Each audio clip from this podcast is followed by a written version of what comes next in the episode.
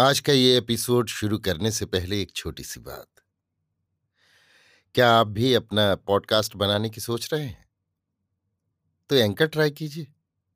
ये पॉडकास्ट बनाने का सबसे आसान तरीका है। नंबर 1, ये फ्री है। नंबर 2, इसमें कई सारे ऐसे टूल्स हैं जो आपको अपने फ़ोन और कंप्यूटर पर रिकॉर्ड और एडिट करने की फैसिलिटी देते हैं। नंबर 3, आप अपने पॉडकास्ट को डिस्ट्रीब्यूट भी कर सकते हैं, जिससे इसे स्पॉटिफाई और दूसरे प्लेटफॉर्म पर सुना जा सके। तो डाउनलोड कीजिए फ्री एंकर ऐप या विजिट कीजिए anchor.fm पर अपना पॉडकास्ट स्टार्ट करने के लिए। ये तो थी एक छोटी सी जानकारी, और अब शुरू करते हैं एपिसोड का सिलसिला। तो आज के एपिसोड में लीजिए सुनिए किशोरी लाल गोस्वामी के लिखे उपन्यास खूनी औरत का साथ खून का 16वां परिच्छेद, बंदनी, मेरी यानी समीर गोस्वामी की आवाज में। मुझे चैतन्य जानकर रामदयाल ने कहा, ओ कैदी औरत, अब उठ और कोठारी का दरवाज़ा खोल। देख तो सही कि कितना दिन चढ़ाया है। कानपुर से कोतवाल साहब और पुलिस के बड़े साहब भी आ गए हैं और तुझे बुला रहे हैं। ये सुनकर मैंने बाहर की ओर देखा तो क्या देखा कि दिन 1:30 के अंदाज चढ़ आया है। मेरी कोठरी के सामने एक मूढ़े पर एक अंग्रेज बैठे हैं और कई लाल पगड़ी वाले उनके अगल बगल और पीछे खड़े हैं। ये देखकर मैंने रामदयाल से कहा कि साहब को भेजो। मैंने देखा कि मेरी बात सुनकर रामदयाल चौकीदार ने उन साहब बहादुर के सामने जाकर कुछ कहा, जिसे सुनकर वे मूढ़े पर से उठकर मेरी खिड़की के पास आए और बहुत ही मीठेपन के साथ यों कहने लगे, तुम्हारा नाम क्या है? मैं बोली, दुलारी। वे बोले, अच्छा दुलारी, तुम अब दरवाज़ा खोल दो। मैं बोली, बहुत अच्छा, मैं अभी दरवाज़ा खोलती हूँ, पर पहले आप कृपा कर इस बात का मुझे विश्वास तो दिला दें कि मेरी इज्जत आबरू पर तो कोई आँच न पहुँचेगी। वे बोले, नहीं, कभी नहीं, तुम्हारा इज्जत कोई नहीं बिगाड़ने सकता। ब्रिटिश का राज में औरत का इज्जत कोई नहीं लेने सकता। तुम बेखौफ दरवाज़ा खोलो। ये सुनकर मैंने तुरंत दरवाज़ा खोल दिया। बस ज्यों ही मैं दरवाजे के बाहर हुई, त्यों ही साहब बहादुर ने कहा, औरत, तुम खून का आसामी है, इस वास्ते तुमको हथकड़ी पहनना होगा। ये सुनकर मैंने कहा, नहीं साहब, आप ऐसी बात न कहिए और मेरा बयान सुने बिना मुझ पर ऐसा इल्ज़ाम मत लगाइए, क्योंकि मैंने कोई खून ऊन नहीं किया है। इस पर साहब बहादुर ने कहा, ऑल राइट, तुम ठीक बोलता है, पर जब तक तुम बेकसूर साबित नहीं होगा तब तक तुमको हथकड़ी पहनना व कैद में रहना होगा। ये सुनकर मैंने अपने दोनों हाथ फैला दिए और साहब बहादुर का इशारा पाकर एक पुलिस अफसर ने मुझे हथकड़ी पहना दी। मुझे उसी समय ये मालूम हो गया था कि जिन्होंने मुझे हथकड़ी पहनाई थी वे कानपुर के कोतवाल थे। बस फिर मैं तो 4 सिपाहियों के पहरे में एक ओर खड़ी कर दी गई और साहब बहादुर और कोतवाल साहब उस कोठरी की ओर चले गए जिसमें खून हुआ था। थोड़ी देर के बाद वे दोनों उस कोठरी से बाहर हुए और एक पेड़ की छाया में आकर साहब बहादुर तो एक बूढ़े पर बैठ गए और सिगार पीने लगे, और कोतवाल साहब एक चारपाई पर बैठकर मुझसे बोले, तुम अपना बयान लिखवाओ। ये सुनकर भी जब मैं चुपचाप खड़ी रही तब साहब ने मुझसे कहा, तुम बोलता क्यों नहीं? इस पर मैंने यों कहा, साहब, हिंदुस्तानियों के अत्याचारों को देखकर उन पर से मेरा सारा विश्वास उठ गया है। इसलिए जब तक आप खुद कोई हुक्म न देंगे तब तक मैं किसी दूसरे के कहने से कुछ भी न करूंगी। मेरी बात सुनकर साहब जरा सा मुस्कुराए और कहने लगे, अच्छा बात है, हम हुक्म देता है, तुम अपना बयान बोलो। मैं बोली, बहुत अच्छा, सुनिए। यों कहकर जो कुछ सच्ची बात थी उसे मैं कहती गई और कोतवाल साहब झट झट लिखते गए। बस यहाँ तक कहकर मैंने उन साहब बहादुर की ओर देखकर यों कहा जो बैरिस्टर साहब और भाई दयाल सिंह जी के बीच में बैठे हुए मेरा बयान लिख रहे थे, क्यों साहब, क्या मैं उस कहानी को फिर दोहराऊं जिसे कि मैंने अभी ऊपर सिलसिलेवार बयान किया है? ये सुनकर साहब ने कहा, नहीं, अब दोबारा उस बात के कहने का कोई ज़रूरत नहीं है, तुम खूब ठीक तरह से अपना बयान बोला, बस इसी तौर से बराबर बोलना ठीक होगा, चलो आगे बोलो। इस पर बहुत अच्छा कहकर मैंने यों कहा, बस जब मेरा सारा बयान लिखा जा चुका तब वहां पर के 6 चौकीदार का बयान लिया और लिखा गया। उन चौकीदारों का बयान मैंने भी सुना था और उसके सुनने से मुझे बड़ा आश्चर्य इस बात का हुआ था कि दयानत हुसैन और रामदयाल सरी के भले आदमियों ने भी हलफ लेकर न जाने क्यों बहुत कुछ झूठा ही बयान लिखवाया। पर ऐसा उन्होंने क्यों किया इसे मैं इस समय तो नहीं समझी, पर पीछे समझ गई थी। इन सबों ने अपने बयान में जो कुछ कहा था उसका खुलासा मतलब यही है कि ये औरत एक बैलगाड़ी पर चढ़कर यहाँ आई थी, पर इसके साथ थानेदार अब्दुल्ला की क्या क्या बातें हुईं उन्हें हम लोग नहीं जानते। हाँ, इतना हम लोग जानते हैं कि इस औरत को उस उंगली से दिखाकर कोठरी में बंद करके अब्दुल्ला हींगन चौकीदार के साथ उसी बैलगाड़ी पर इस औरत के गांव की ओर चले गए थे, क्योंकि हम लोगों ने ये सुना था कि शायद ये औरत अपने घर में 5 खून कराई है। सो हम सब थानेदार के हुक्म मुताबिक उस औरत का पहरा देने लगे। इस जगह इस औरत ने जो ये कहा है कि रामदयाल ने मुझे दूध पिलाया और फिर रामदयाल और दयानत हुसैन ने मुझसे अब्दुल्ला और हींगन की बहुत सी शिकायत की, ये बात इस औरत की सरासर झूठ है, क्योंकि इस औरत के साथ ना तो किसी ने किसी किस्म की बातचीत ही की और ना दूध ही पिलाया। दूध तो क्या, पानी भी इसे किसी ने नहीं पिलाया। हाँ, पहरा जरूर देते रहे। फिर रात को अब्दुल्ला और हींगन इनके पर लौटे, इसलिए ये बात हम लोग नहीं जान सके कि इस औरत की वो बैलगाड़ी क्या हुई।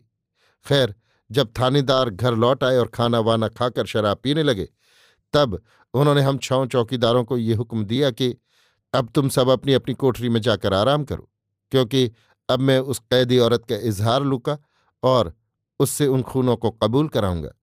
इसमें मुमकिन है कि वो औरत खूब शोरगुल मचावे, मगर तुम लोग इसकी चीख चिल्लाहट सुनकर यहाँ मत आना और अपनी कोठरी में ही रहना।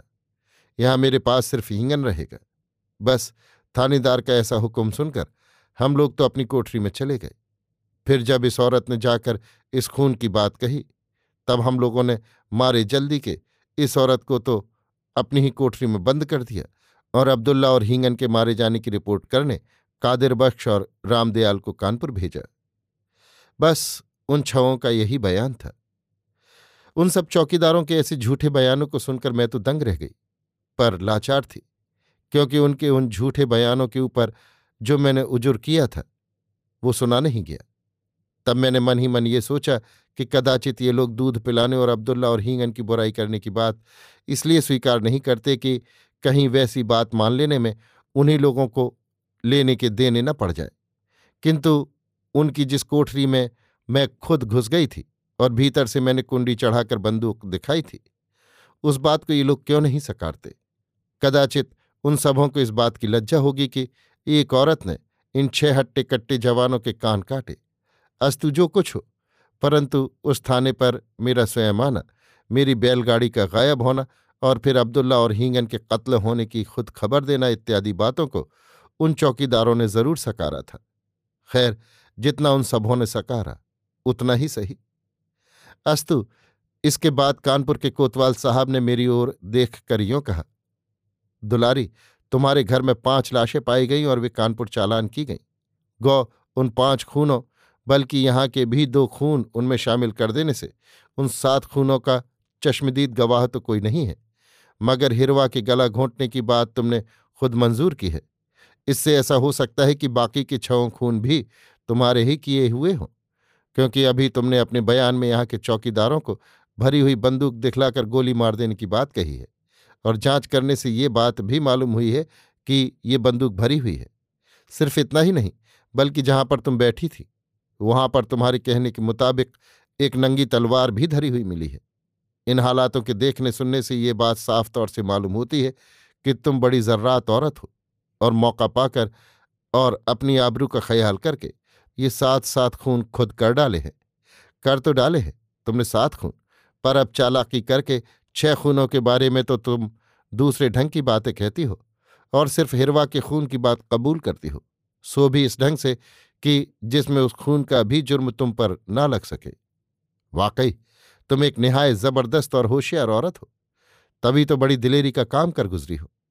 इसलिए अब तुम कानपुर के मजिस्ट्रेट के आगे पेश की जाओगी और वहां से जो कुछ होना होगा सो होता रहेगा। अरे, कोतवाल साहब की इस अनोखी बात को सुनकर मैं तो दंग रह गई। हाय, मेरा बयान कुछ नहीं और उनका तर्क सब कुछ। सच है, जिसके हाथ में दंड देने की शक्ति है वो सब कुछ कर सकता है। निदान, मैंने कोतवाल साहब के साथ बहुत कुछ तर्क वितर्क किया, उन अंग्रेज अफसर से भी बहुत कुछ कहा सुना, पर मेरी बातों पर किसी ने कान ही न दिया। तब मैंने झुंझलाकर उन साहब बहादुर से यों कहा, साहब आप मेरे कहने पर क्यों नहीं ध्यान देते? यदि आप मेरे बयान पर खूब अच्छी तरह गौर करेंगे तो ये बात आपको भली भांति मालूम हो जाएगी कि मैंने जो कुछ भी कहा है उसमें झूठ का लवलेश भी नहीं है। देखिए, सुनिए और सोचिए कि यदि मैं हिरवा के गला घोंटने की बात स्वयं नहीं कहती तो आप क्या करते? मैंने तो उस समय क्रोध के आवेश में बदहवास होकर उसका गला दबाया था। कुछ उसके खून करने की मेरी इच्छा थोड़े ही थी, परंतु यदि वो मर ही गया तो उस खून करने का अपराध मुझ पर कैसे लगाया जाता है? क्या उस समय मैं अपने आपे में थी जो मुझे दोषी ठहराया जाता है? फिर अपनी इज्जत आबरू के बचाने की गरज से यदि अनजाने में वैसा काम मुझसे हो ही गया तो उसका दंड मुझे क्यों दिया जाएगा? मैं ये नहीं जानती कि आपके आईन कानून में क्या लिखा है, पर खून करने की बात मैं कभी कबूल नहीं कर सकती, क्योंकि खून करने की इच्छा से मैंने हिरवा का गला नहीं दबाया था।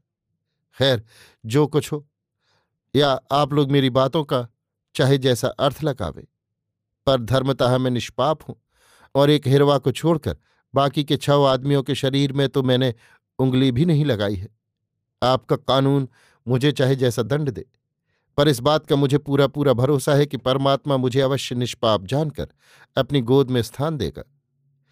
मैं इतनी बातें ऐसी तेजी और इतने क्रोध के साथ कह गई कि उसे देख सुनकर साहब बहादुर और कोतवाल साहब एक दूसरे की ओर देख और आपस में कुछ अंग्रेजी में बातचीत करके हंस पड़े। फिर साहब बहादुर ने मेरी ओर देख कर यों कहा, देखो डुलारी, ये खून का मामला है, इसमें हम कुछ नहीं करने सकते। तुमको मजिस्ट्रेट साहब के सामने जरूर जाना होगा, फिर वहां पर तुम अपना जो कुछ कहना हो सो बात कहना। अगर तुम्हारा तकदीर में अच्छा होगा तो तुम छूट भी सकता है। इस वास्ते इस वक्त तुमको थाने पर जाकर हाजत में रहना होगा। मैं बोली, अच्छा साहब, मुझे जो कुछ कहना था उसे मैं कह चुकी, अब आपके जो जी में आवे सो आप कीजिए। मैं भी अब इस बात को देखूंगी कि संसार में धर्म और सत्य नाम के भी कोई पदार्थ हैं या अब इस जगत में 16 आने कलिकाल का ही दौर दौरा हो रहा है। मेरी इन बातों का जवाब कुछ भी नहीं मिला। बस फिर तो मैं एक बैलगाड़ी पर 4 कांस्टेबलों के पहरे में कानपुर रवानी की गई और साहब बहादुर और कोतवाल साहब वहीं रह गए। यहाँ पर एक बात और भी समझ लेनी चाहिए, वो ये है कि अब जिस बैलगाड़ी में मैं कानपुर जा रही थी वो दूसरी थी, मेरी न थी। तो मेरी क्या हुई ये मैं नहीं जानती, क्योंकि इसके विषय में मुझसे किसी ने कुछ भी नहीं कहा। कानपुर लाई जाकर मैं कोतवाली की एक तंग कोठरी में बंद की गई। उस समय दिया बल चुका था। मेरे साथ जो 4 कांस्टेबल आए थे वे सब कानपुर के थे, उसी गांव के नहीं थे। एक घड़ी पीछे एक कांस्टेबल ने आकर मुझसे ये पूछा कि तुझे कुछ खाना पीना है? इस पर नहीं कहकर मैंने उसे विदा किया और कोठरी में पड़े हुए कंबल के ऊपर में पड़ रही। मुझे आज सारे दिन का कोरा उपवास था और कल रामदयाल का दिया हुआ केवल दूध मैंने पिया था। फिर भी उस कांस्टेबल को मैंने लौटा दिया और कुछ भी न खाया। ये क्यों भला? अब इसका जवाब मैं क्या दूं? मेरे पास यदि उस बात का कोई जवाब है तो केवल यही है कि उस समय भी मैं अपने आपे में न थी और पागलों की तरह रह रहकर चीख उठती थी। मुझे रह रहकर अपनी माता की शोचनीय मृत्यु, अपने पिता का यूं ही नदी में बहाया जाना, हिरवा का मरना, कालू इत्यादि का आपस में कट मरना, अब्दुल्ला और हींगन का परस्पर लड़ मरना और मुझे इन 7 खूनों का अपराध लगाया जाना, इनमें से प्रत्येक बात ऐसी थी जो मेरे कलेजे को एकदम से मीसे डालती थी। सो बस देर तक मैं उस कंबल पर पड़ी पड़ी तरह तरह के सोच विचारों में डूबती उतराती रही। उसके बाद मुझे नींद आ गई, पर उस नींद में भी मुझे चैन न मिला, वरन बड़े बुरे बुरे सपने दिखाई देने लगे। अभी आप सुन रहे थे किशोरीलाल गोस्वामी के लिखे उपन्यास खूनी औरत का 7 खून का 16वां परिच्छेद बंदनी, मेरी यानी समीर गोस्वामी की आवाज में।